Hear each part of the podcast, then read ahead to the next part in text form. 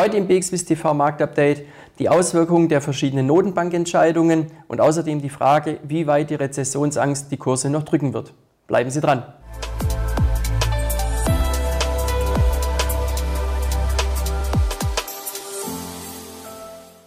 Herzlich willkommen, liebe Anleger, zum Marktupdate bei BXWIST TV.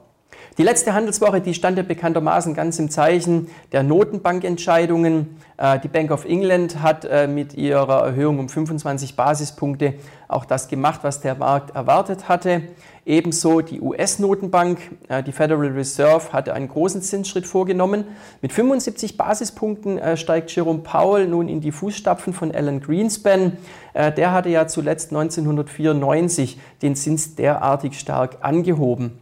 Äh, man hat auch einen weiteren großen Zinsschritt für Juli angekündigt und an der Marktreaktion, da konnte man schon sehen, dass das Ganze dann doch zu dem Zeitpunkt dann eben in den Kursen schon drin war. Die Aktienkurse sind sogar schon leicht gestiegen kurzzeitig, sind dann allerdings relativ schnell wieder in den äh, ja, Abwärtstrend eben zurückgefallen. Äh, denn es hilft nun einfach mal nichts. Aus Sicht der Notenbank müssen die Zinsen rauf, um äh, die Nachfrageseite entsprechend zu stimulieren und um dadurch eben die Inflationsentwicklung zu dämpfen. Bei den Marktteilnehmern ist es nur so, dass eben die Skepsis zunimmt, dass die Federal Reserve diese krasse Gratwanderung eben hinbekommen wird. Ähm, als weitere äh, Notenbank hat ja die Schweizer Notenbank in der letzten Woche am Donnerstag ihren Entscheid bekannt gegeben. Und der hat die Marktteilnehmer dann schon ziemlich auf dem falschen Fuß erwischt. Eine Zinserhöhung um 50 Basispunkte war der Fall. Äh, und das Echo fiel äh, recht geteilt aus. Auf der einen Seite äh, Frage oder Skepsis, äh, ja, was denn nun die SNB dazu veranlasst, derartig stark die Zinsen zu erhöhen. Ähm, auf der anderen Seite eben haben die anderen äh, Marktteilnehmer gesagt, dass das Ganze die Glaubwürdigkeit der SNB festigt und ihr auch den nötigen Spielraum einräumt und sie dann äh, dadurch nicht Gefahr läuft, in eine ähnliche Situation wie EZB und Federal Reserve zu kommen. Äh, als weiteren Punkt hat die SNB dann noch bekannt gegeben, dass man den Schweizer Franken nicht mehr als hoch bewertet ansieht und man hat sogar Devisenverkäufe zukünftig in Aussicht gestellt, falls diese notwendig sein sollten.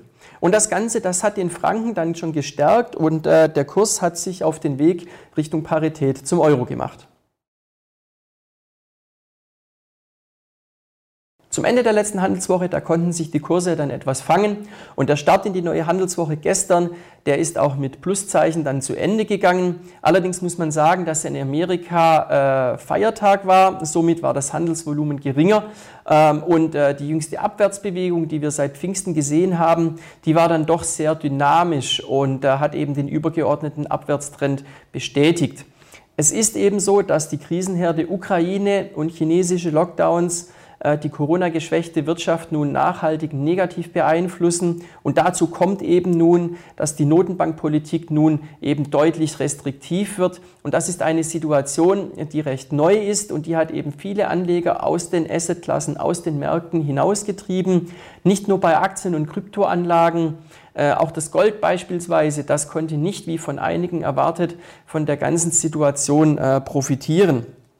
Äh, die äh, Cashquoten bei den Fondsmanagern jedenfalls, die liegen auf äh, recht hohen Niveaus. Ähm, sie liegen höher als nach der Lehman-Krise oder auch höher als zu, als zu Beginn der Corona-Krise.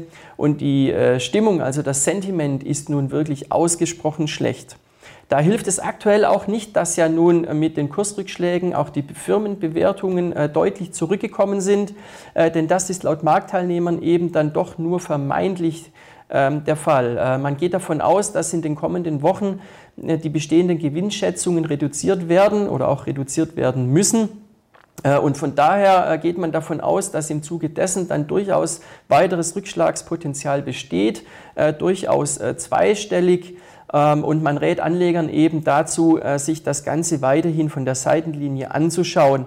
Und äh, erst wenn nachhaltig äh, positive Nachrichten eben kommen, dann sollten Anleger sich ähm, die Märkte wieder genauer anschauen und eben wieder einsteigen. Das war's für den Moment vom Marktupdate und machen Sie es gut. Bis zum nächsten Mal.